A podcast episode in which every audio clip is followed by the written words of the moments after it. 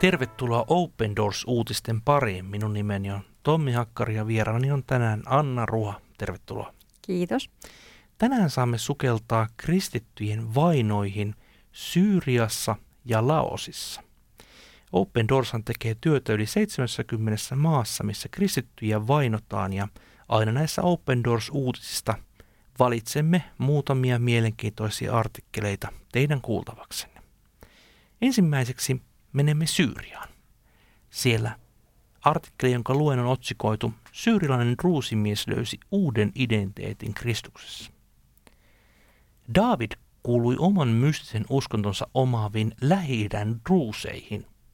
Syyrilaismiehen käännyttyä Kristuksen puoleen hänen elämänsä muuttui täysin.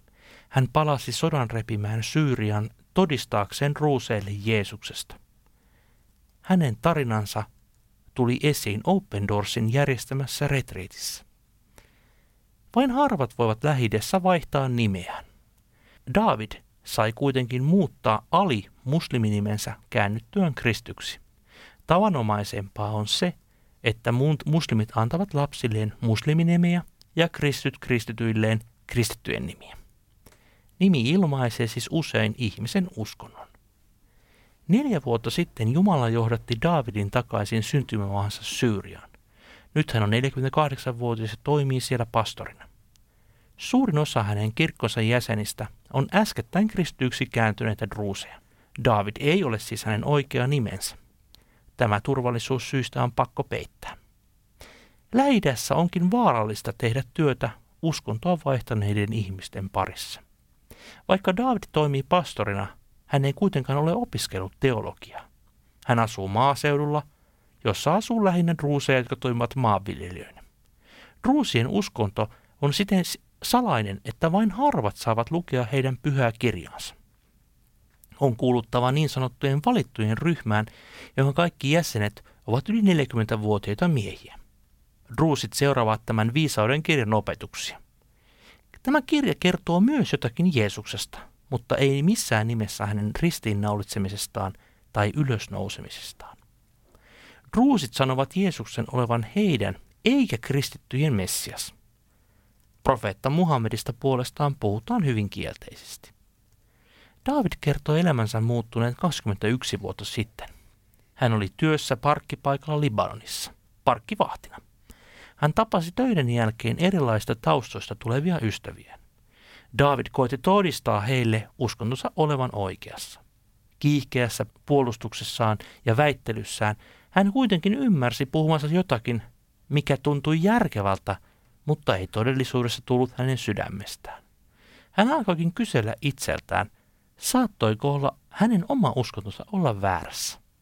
Hän mietti, miksi ihmiset luotiin ja minne itse joutuisi kuolemansa jälkeen. Ruusina hänen olisi kuulunut olla varma jälleen syntymisestä. David ei lopulta löytänyt omasta uskonnosta vastauksia kysymyksiinsä. Niin hän alkoi esittää kysymyksiä islamin ja kristinuskon opettajille. Jossakin vaiheessa hän olisi halunnut uskoa, ettei Jumala ole lainkaan. Se tuntui kuitenkin hänen sydämessään väärältä. Hän hän näki luomakunnan kukkineen, pähkinöineen, tähtineen ja ihmisineen. David ei voinut uskoa, että kaikki olisi sattumaa. Eräs Kristusta haastoi hänet lukemaan Uuden testamentin. David kertoi, Matteuksen ensimmäiset luvut eivät koskettaneet sydäntäni, mutta päästööni vuorisaarnaan Jumala alkoi todella puhua sydämelleni. Yllätyin täysin. Tämä tuntui tosi Jumalalta, siltä jota olin etsinyt. Jeesuksen esittämät moraaliset ihanteet olivat paljon korkeampia kuin ne, joita hänellä oli kotona opetettu. Tämä hämmensi häntä. Kuitenkin lukiessaan kertomusta tuhlaajapojasta, David itsekin ymmärsi olevansa tuhlaajapoika, syntinen. Näin hän sai palata rakastavan isänsä Jumalan syliin. Etsittyään ja rukoiltuaan kuukausia hän päätyi erääseen kristilliseen kirkkoon. Sinne hänet johti eräs Muhammed-niminen mies, joka johti kokousta. Samassa kirkossa kävi monia muitakin islamin uskosta ja muista uskonnoista kääntyneitä. Muhammed otti Druusinkin avoimesti vastaan. David sai saaron aikaan esittää kysymyksensä ja sai niihin vastauksia raamatusta. Tällä hetkellä moni muukin ruusi on kuullut Daavidilta Jeesuksesta ja pelastunut. Daavidit palveli kirkkoaan ensin Libanonissa ja sen jälkeen Syyriassa. Hänen sydämellään on. Totta kai Jumala tekee työtä kaikkialla ja kaikkien kansojen keskuudessa, mutta minä näen herätyksen alkavan Syyrian ruusien ja kurdienkin keskuudessa. Satoja ihmisiä on tullut uskoon. Tämä rohkaiseva tarina kertoi meille siitä, että Jeesus todella toimii Syyriassakin.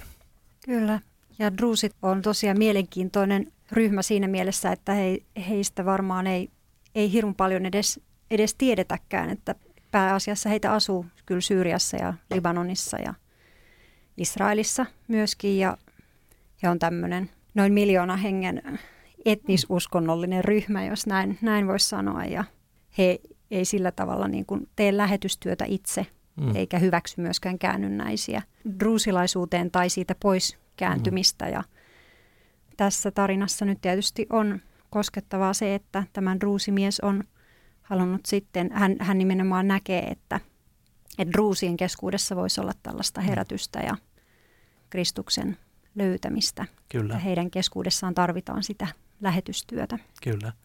Syyria sinällään on WordWatch-listalla siellä 11, että siellä on melko vaikea olla kristittynä. Voidaan myös sanoa, että tämä sota, mikä on vuosikausia jatkunut, on taatusti repinyt koko kansan riekaleiksi ja varmasti myöskin druuseille se on ollut erityisen vaikea, koska he ovat olleet todella tämän muun muassa ISISin kohteena hyvin, hyvin usea, mm. useisiin otteisiin. Saamme kuitenkin rukoilla Syyriassakin asuvien kristittyjen puolesta. Ja tähän loppuun vielä toinen artikkeli kertoo Laosissa asuvasta Beun nimisestä uskovasta ja evankelistasta. Ja Open Doors on kertonut hänen tarinansa vuonna 2017 ja hieman kertausta siitä ja kuulumisia, mitä hänelle nyt kuuluu. Beon oppi tuntemaan Kristuksen veljensä kuoleman aikaan ja tullessaan Kristuksen seuraajaksi hän tiesi, että se voisi maksaa hänen henkensä. Pian Jumala alkoi käyttää Beunia parantaessaan sairaita, kuuroja ja rampoja. Ja tämä palvelutehtävä veti monet kyläläiset Jeesuksen luokse, mutta kiinnitti myös vastustajien huomion.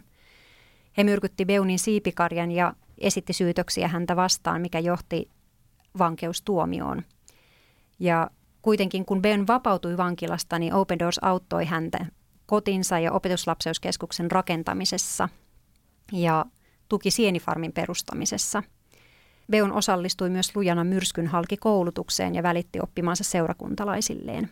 Open Doors-tiimi vieraili hiljattain Beunin luona ja viime tapaamisen jälkeen hänen seurakuntansa on kasvanut viidestä lähes 50 henkiseksi, mistä ylistys tietysti Jumalalle.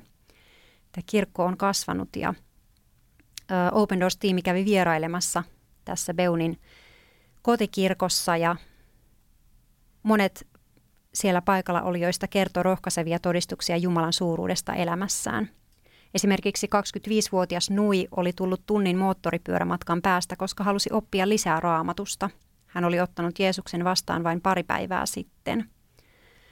Ja kuinka Beunin kirkko on sitten kasvanut näin voimakkaasti? Hänellä on oma tiimi. Jeesuksella oli 12 opetuslasta ja Beunilla on kuusi. He pyrkii tavoittamaan uusia ihmisiä ja kokee, että se on heidän tehtävänsä. Entä sitten Beun, onko hänellä kaikki hyvin?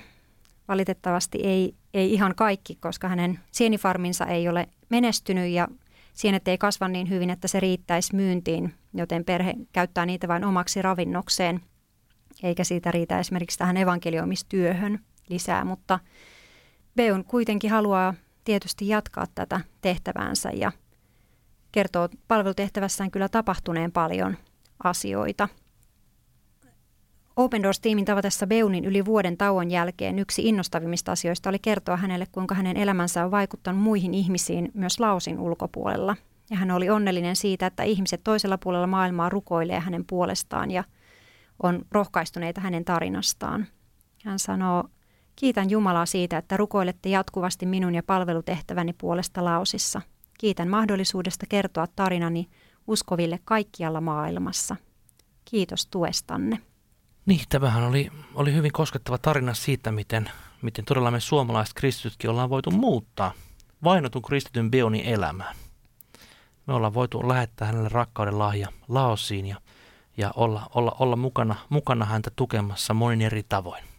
Laoshan sinällään on mielenkiintoinen maa. Sehän sijaitsee tietenkin tuolla, tuolla asiassa ja, ja WordWatch-listalla se on pikkusen, pikkusen vaihdellut sen, sen mm. sijoitus. Tällä hetkellä 19. Kyllä. Mm. Eli puhutaan maasta, missä on erittäin vakavia rajoituksia kristityille, mutta välttämättä tämmöistä suoranaista hengenvaaraa ei ole. Mutta tuota, Beunin kaltaiset kristityt tarvitsevat toki meidän tukeamme paljon ja siellä on erittäin vähän kristittyjä, vain noin paristaa tuhatta.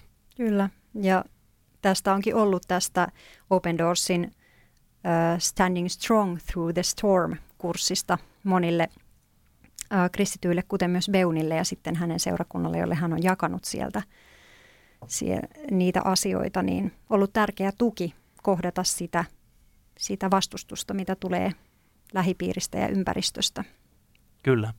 Ja eräs semmoinen pointti vielä tässä haluan Laosista sanoa, että siellähän vainoamisen moottorit todella, todella ovat siis kommunistinen ja etninen sorto sekä uskonnollinen nationalismi, joka pohjautuu buddhalaisuuteen.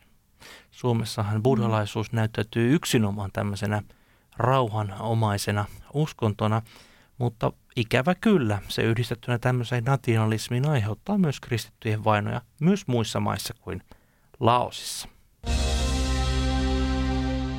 Tässä olivat tämänkertaiset Open Doors-uutiset. Tervetuloa tutustumaan kotisivuillemme opendoors.fi ja ensi viikolla taas uudet aiheet. Kiitoksia sinulle.